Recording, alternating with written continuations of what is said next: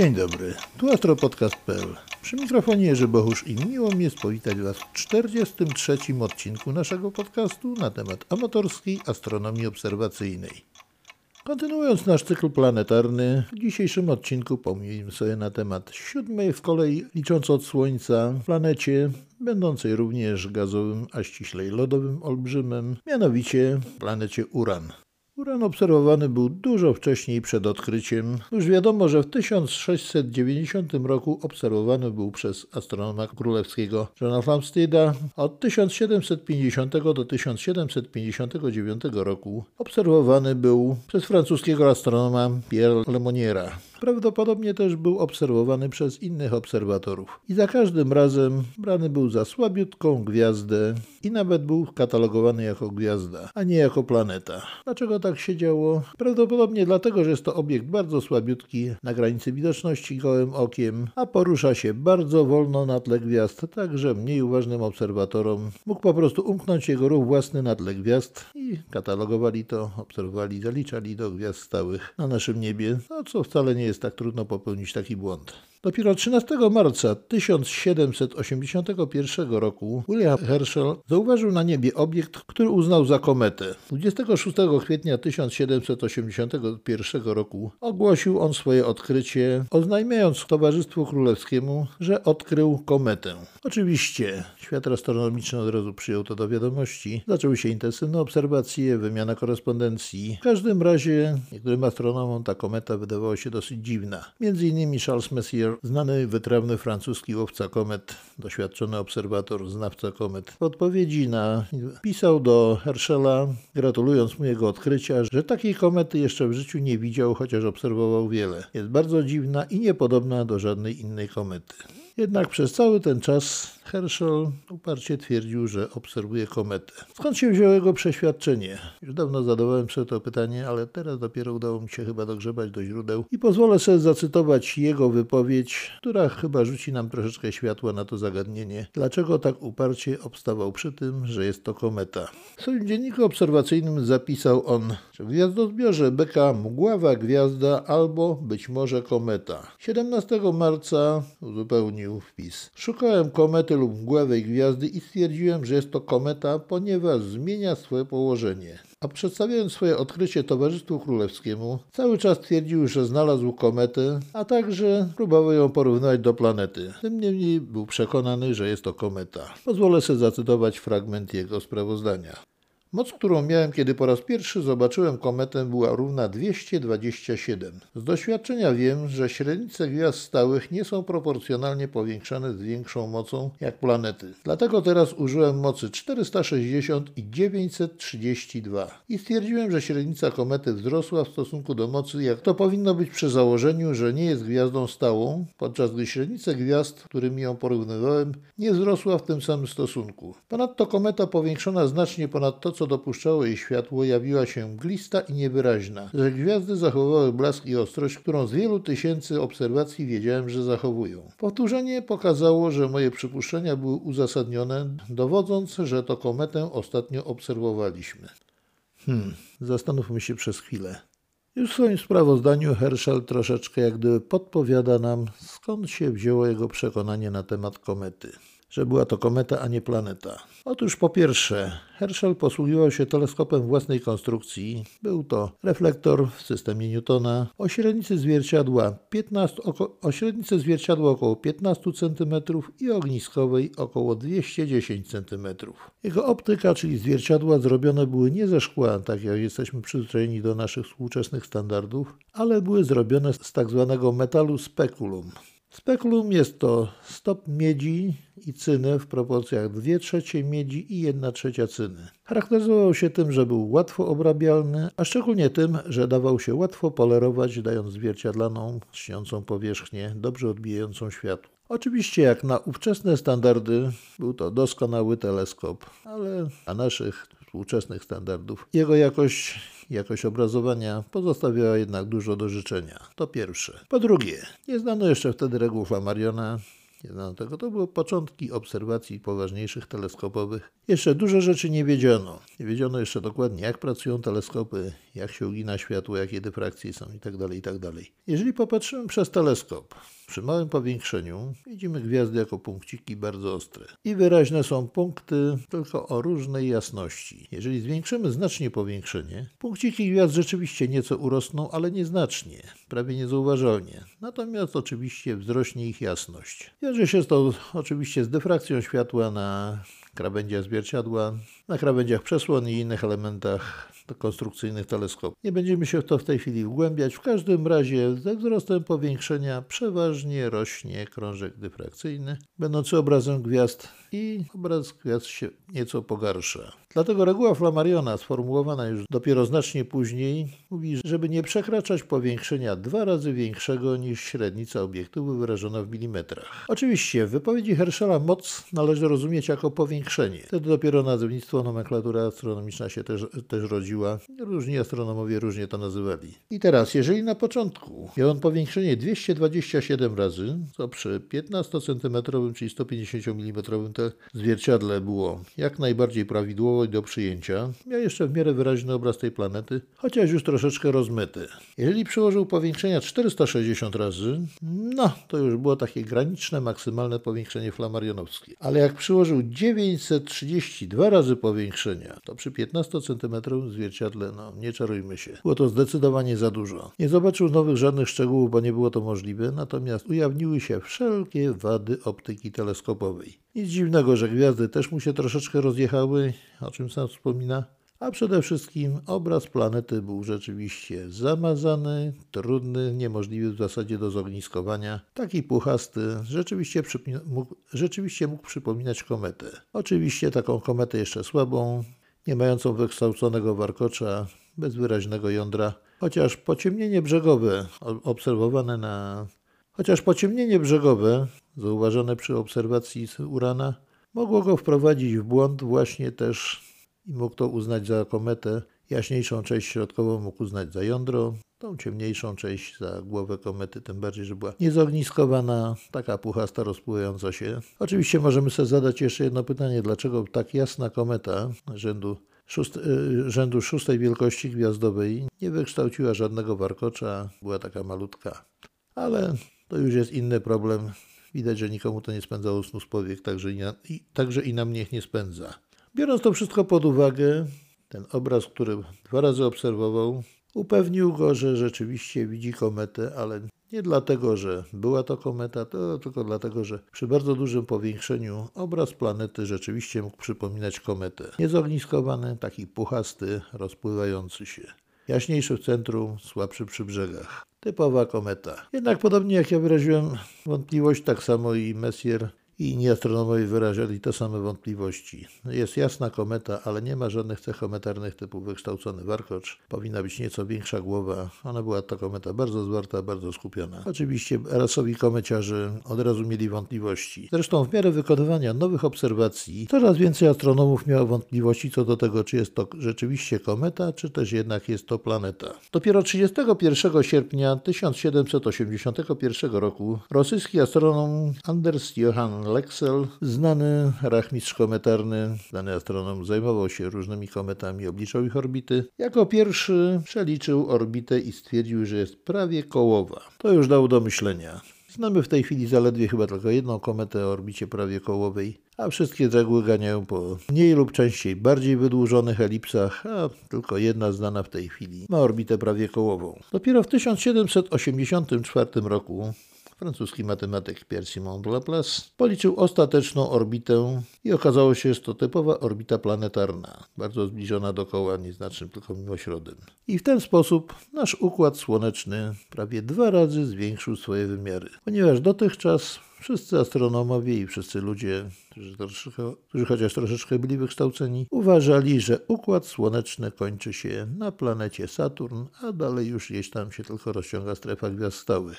W czasach Herschela astronomowie już zdawali sobie sprawę z tego, że nie istnieje żadna sfera czarna z przymocowanymi gwiazdami, która otacza Układ Słoneczny, zwłaszcza ten z Ziemią w centrum. Zdawano sobie sprawę, że przestrzeń jest olbrzymia i w tej przestrzeni są rozmieszczone gwiazdy, chociaż dopiero stawiano w zasadzie pierwsze kroki w badaniu rozmieszczenia gwiazd w przestrzeni. Tym niemniej nikt nie zdawał sobie sprawy, że Układ Słoneczny może być większy i sięgać daleko poza granice Saturna. Odkrycie, że to jest planeta, miało potem swoje reperkusje, pociągnęło za sobą dalsze odkrycia, ale o tym powiemy sobie już w kolejnej audycji.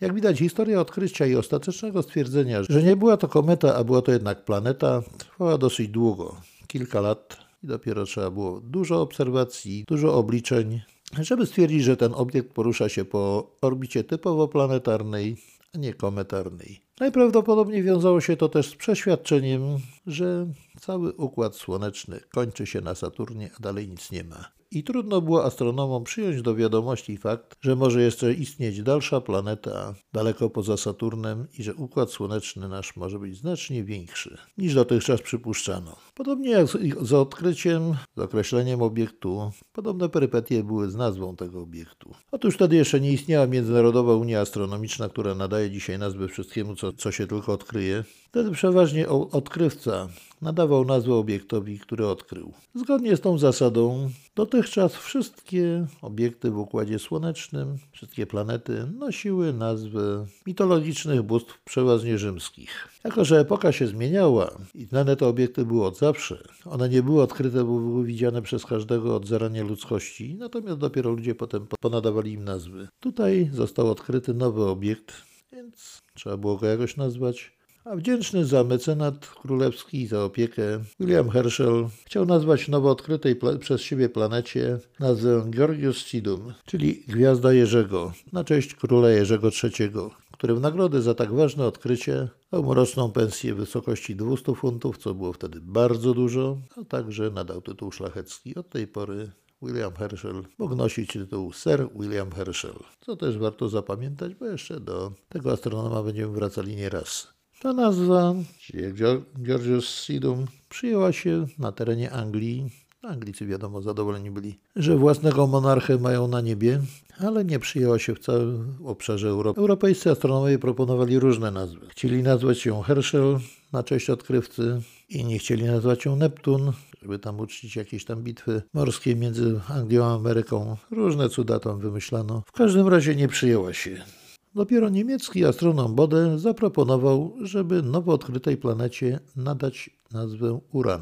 Wynikało to po części z logicznego następstwa mitologicznego, ponieważ Uranos był greckim bogiem niebios, jednocześnie był ojcem Saturna, a Saturn był ojcem Jowisza, który potem został królem czy tam szefem bogów. Nie znam za dobrze mitologii, więc ktoś bardziej biegły w tej dziedzinie mógłby to lepiej wytłumaczyć. W każdym razie takie było założenie, że logicznie by to wynikało z najdalsza planeta, czyli najstarszy, najważniejszy bóg, zrodził boga młodszego, czyli Saturna, a ten z kolei był ojcem najmłodszego z bogów, czyli Zeusa. Należy przy tym także zauważyć, że nazwa Uran jest jedyną nazwą wywodzącą się z mitologii greckiej, ponieważ Saturn i Jowisz to już wywodzą się z mitologii rzymskiej. Po grecku Saturn to był Kronos, władca czasu, o ile dobrze pamiętam, natomiast Jowisz dla Greków był Zeusem, ale przyjęło się, że wszystkie nazwy wywodziły się z mitologii rzymskiej, a ta jedna w jakiś sposób właśnie, jako jedyna planeta w Układzie Słonecznym, została nazwana imieniem z mitologii greckiej.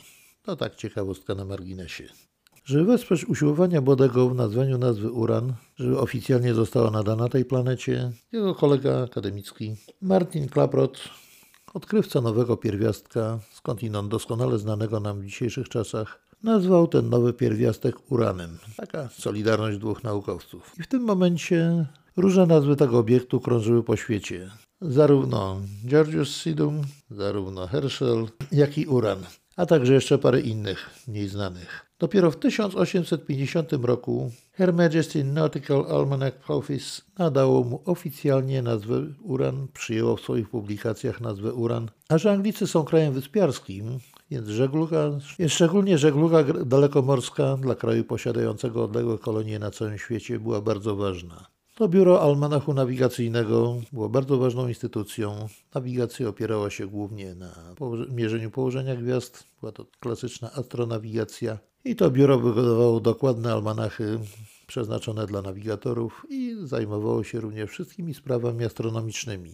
Powiedzmy sobie, że była taka namiastka Międzynarodowej Unii Astronomicznej. a przynajmniej ta instytucja taką funkcję pełniła, szczególnie na obszarze Wielkiej Brytanii. Jak więc widzimy, prawie 70 lat musiało upłynąć od momentu odkrycia do momentu ostatecznego przyjęcia się nazwy Uran dla tego nowo odkrytego obiektu.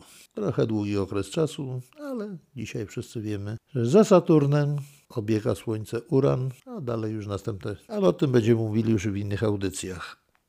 Uran obiegał Słońce w odległości 19,2 jednostki astronomicznej w okresie 84 lat. Masa Urana wynosi 14,54 masy ziemskiej, czyli praktycznie jest 14,5 razy cięższy niż Ziemia. Średnica Urana wynosi 50 724 km, czyli mniej więcej jest 4 razy większa niż średnica naszej Ziemi. A objętość jest 63,8, czyli praktycznie 63 razy większa niż objętość naszej Ziemi.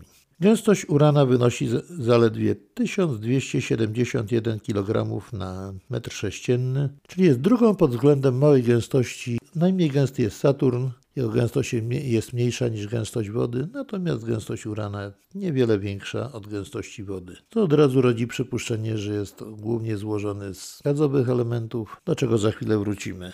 Przyspieszenie grawitacyjne na Uranie wynosi 8,87 metra na sekundę do kwadratu, czyli jest niewiele mniejsze niż nasze, które jak wszyscy wiemy wynosi 9,81 metra na sekundę do kwadratu.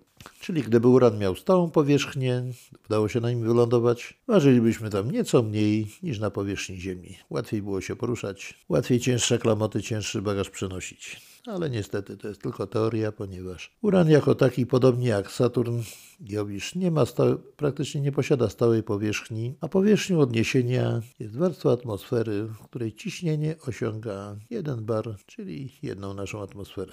Jest to taka powierzchnia odpowiadająca właśnie naszemu poziomowi morza i od niej się liczy wszystko, zarówno w górę, wysokość chmur, jak i też w głąb poszczególne warstwy planety. Uran jest planetą położoną już bardzo daleko od Słońca, 2 razy więcej niż Saturn, i dociera do niego zaledwie 1,4 promieniowania, które dociera ze Słońca do powierzchni Ziemi. Co ciekawsze, Uran jest najzimniejszą planetą w całym Układzie Słonecznym. Jak kiedyś dojdziemy do tego, Neptun, który leży dużo dalej za Uranem, jest średnio nieco cieplejszy niż Uran.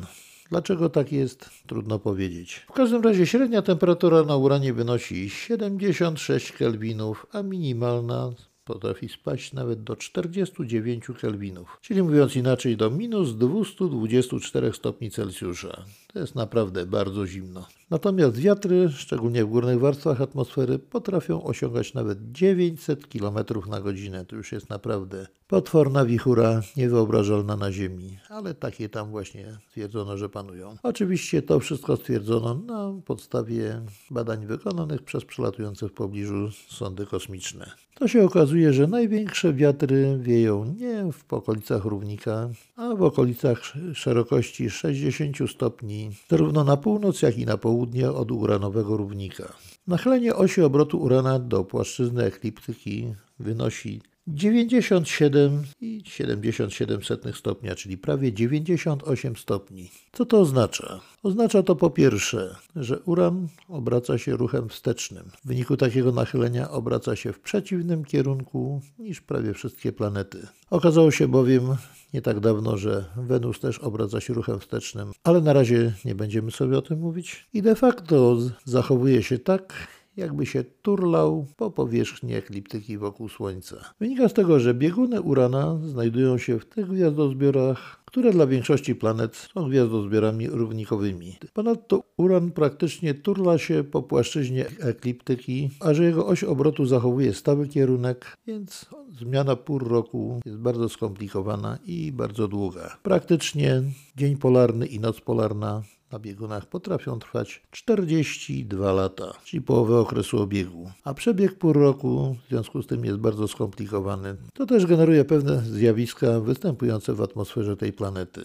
a także powoduje inny niż zazwyczaj rozkład klimatu, temperatur. Ale w to nie będziemy na razie wnikać, ponieważ to już wykracza dosyć daleko poza nasze możliwości jako astronomów amatorów. Skład atmosfery Urana jest podobny do składu naszych gazowych olbrzymów Jowisza i Saturna, jednak trochę się od niego różni. Mianowicie wodoru jest zaledwie 82,5%, za to jest 15,2% helu. Atmosfera zawiera również dużo metanu, bo 2,3%, a także dużo lodu wodnego, amoniaku i śladowej ilości węglowodorów. To sprawia, że w porównaniu z Saturnem i Jowiszem, które są typowo gazowymi olbrzymami, te lody występują tam w postaci krystalicznej czy płynnej nawet i sprawiają, że właściwości atmosfery, właściwości tej planety są zupełnie inne. To sprawia, że właściwości tej atmosfer i właściwości tych planet są nieco inne niż właściwości Saturna i Jowisza. Po prostu jest tam więcej lodu zarówno wodnego, jak i amoniakalnego, metanowego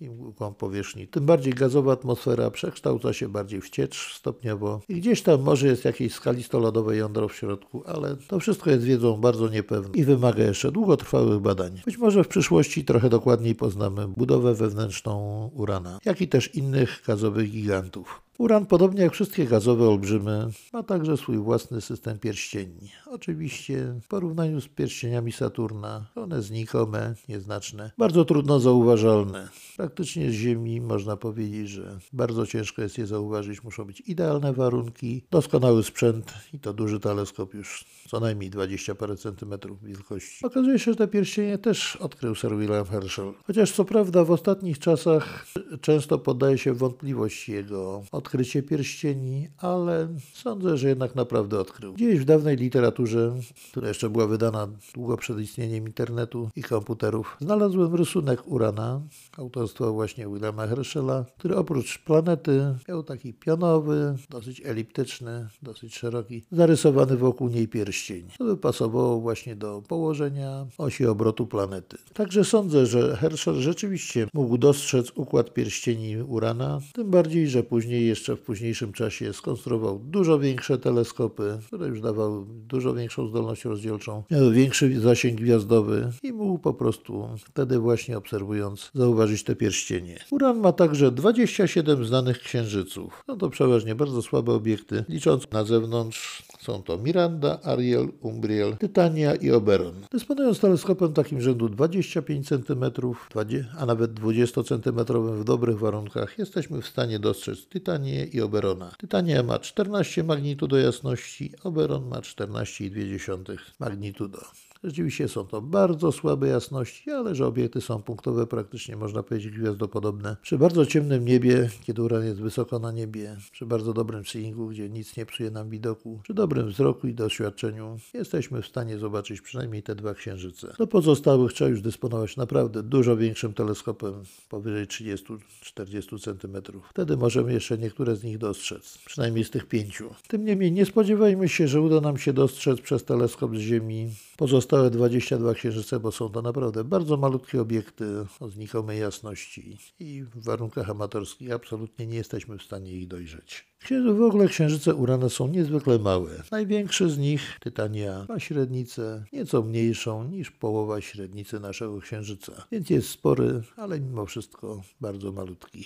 A jak to wygląda z naszego obserwatorskiego punktu widzenia? Oczywiście obserwujemy tym sprzętem, którym dysponujemy aktualnie. Chociaż we wszystkich obserwacjach planetarnych, także księżycowych i słonecznych, najlepiej sprawdzają się teleskopy długoogniskowe. Mogą być mniejsze optycznie. Najważniejsza jest wysoka jakość optyki, długa ogniskowa. Lepiej się spisze w tych obserwacjach nam wysokiej jakości refraktor, choćby o mniejszej średnicy, niż duży reflektor, ale o krótszej ogniskowej i większej światłości. Dlaczego tak jest? Trudno powiedzieć, ale to wynika po prostu z konstrukcji i działania teleskopów. W każdym razie praktycznie sprawdzone jest i jeżeli dysponujecie jakimś większym instrumentarium, to radziłbym Wam wybrać teleskop mniejszy, ale długoogniskowy. Lepiej, łatwiej będzie Wam zobaczyć, a obrazy będziecie mieli może mniejsze, ale bardziej klarowne, bardziej wyraźne. Jest to sprawdzone empirycznie i zawsze się potwierdza. Dlatego, jeżeli macie taką możliwość, stosujcie teleskopy właśnie takie typu planetarnego, długoogniskowego. krótkoogniskowe, bo te duże krótkoogniskowe reflektory raczej nie dadzą Wam tak dobrych obrazów, jak da Wam właśnie dobry refraktor czy dobry katadioptryk o długiej ogniskowej. Jasność Urana waha się w granicach 5,6 magnitudo do 5,9 magnitudo. Oznacza to, że szczególnie w opozycji, kiedy ma 5,6 magnitudo, powinien być w idealnych warunkach ciemnej nocy przy dobrym wzroku dostrzegalny gołym okiem, a już doskonale widoczny jest w każdej, nawet najmniejszej lornetce. W małej lornetce będzie najprawdopodobniej to widoczne jako taka jasna gwiazda turkusowo-niebieskiego koloru. W większych lornetach prawdopodobnie już zobaczycie maleńką bardzo tarczkę, nieco większą niż obrazy pobliskich gwiazd. Jeżeli dysponujecie teleskopem rzędu 15-23 cm średnicy obiektywu, zauważycie, że to już jest nie gwiazdopodobny obiekt, ale taka blada, turkusowa, niebieskawo-zielonkawa tarczka, bardzo malutka, bo średnica kątowa Urana waha się w granicach od 3,4 sekundy kątowej do 3,7 sekundy kątowej w opozycji, czyli jest bardzo malutka. Dla porównania możemy sobie przyjąć, że średnica Saturna wynosi od 16 sekund kątowych do 20 sekund kątowych, a średnica Jowisza od 32 sekund kątowych do 45 sekund kątowych w opozycji. Jak widzicie, różnica jest kolosalna, dlatego na Jowiszu możemy dużo różnych szczegółów zobaczyć, natomiast nie spodziewajmy się, że zobaczymy jakieś szczegóły, szczególnie te drobniejsze, na powierzchni Urana. Jeżeli dysponujemy już większym teleskopem rzędu 25 cm i więcej, czasami możemy ujrzeć na jego powierzchni jakieś chmury, o ile oczywiście się pojawią na nim. Czasami można też dostrzec w pobliżu równika jakieś pasy, ale one są bardzo słabiutkie, nie wyróżniające się z tła i dostrzec jest je naprawdę bardzo trudno. Trzeba mieć już duże doświadczenie obserwatorskie, a także doskonały, duży sprzęt i doskonałe warunki obserwacyjne. Wtedy można spróbować. Nie spodziewajmy się raczej, że zobaczymy układ pierścieni, chyba że naprawdę dysponujemy już dużym, porządnym teleskopem bardzo dobrej jakości. Mamy idealne warunki, klarowną noc, seeing idealny, że obraz Urana będzie nieruchomy. I zależy jeszcze od położenia. Jeżeli tak będą, powiedzmy sobie, bardziej skośnie ustawione, prawdopodobnie uda nam się je zobaczyć tak, jak zobaczył to Sir William Herschel w swoich obserwacjach, ale szanse na to są znikome, zwłaszcza że dzisiaj niebo jest bardziej zanieczyszczone zarówno światłem, jak i zanieczyszczeniami atmosferycznymi. Tym niemniej należy próbować i przy pewnej dozie szczęścia i umiejętności może nam się to udać. Oczywiście, jak zawsze do planet zachęcam do używania filtrów, jeżeli takie posiadamy, szczególnie niebieskiego, czerwonego, zielonego, żółtego. Zobaczymy, jak się zmienia powierzchnia, bo właśnie czasami przy użyciu filtra można dostrzec jakieś szczegóły, które w białym świetle, czyli takim nieodfiltrowanym, mogą się okazać absolutnie niewidoczne. A tak przy okazji jeszcze, skąd się bierze ta turkusowo-niebieskawa barwa? Otóż zawarty w atmosferze metan pochłania światło czerwone, natomiast odbija światło niebieskie. I stąd właśnie bierze się turkusowa niebieska barwa tej planety. Jest go na tyle dużo w atmosferze, że jest w stanie nadać właśnie jej taki kolor.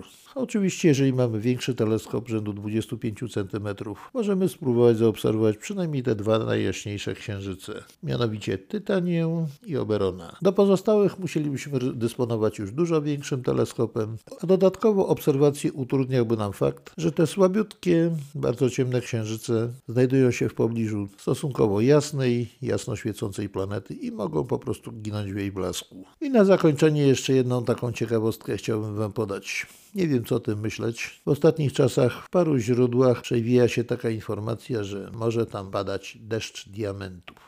Czym jest diament? Diament to jest alotropowa odmiana węgla, ciałem stałym, krystalicznym, o największej twardości, jaka występuje w naturze. Nigdy nie słyszałem o ciekłych diamentach, to tym bardziej o oceanie diamentów, ale takie informacje występują. Na ile one są prawdziwe? Zdania uczonych są na ten temat podzielone. Czy jest to fakt prawdziwy? Nie wiem. Nie zaobserwowałem nigdy tego i prawdopodobnie nikt nie zaobserwował. Być może jest to tylko teoria, a poza tym w życiu nie słyszałem o ciekłych diamentach. Jakoś jak mówiłem, są to obiekty krystaliczne, twarde i nigdy nie słyszałem, żeby kiedykolwiek udało się je doprowadzić do postaci ciekłej. Podgrzewane, zwłaszcza w atmosferze ziemskiej, ulegają po prostu spaleniu. Oczywiście przy bardzo wysokiej temperaturze utleniają się normalnie i spalają się tak jak każdy inny rodzaj węgla. A jak jest na Uranie? Po prostu nie wiem. Podałem Wam to tylko jako ciekawostkę. Jeżeli uda Wam się dogrzebać do jakichś źródeł, jakieś bardziej konkretne informacje na ten temat uda się Wam uzyskać, to bardzo proszę o informację zwrotną do mnie, jak zawsze albo w komentarzach, komentarzach, czy w komunikacji mailowej, które adresy znajdziecie na stronie AstroPodcastu, a także zazwyczaj jestem często dostępny na mediach społecznościowych takich jak Facebook, Instagram albo Twitter.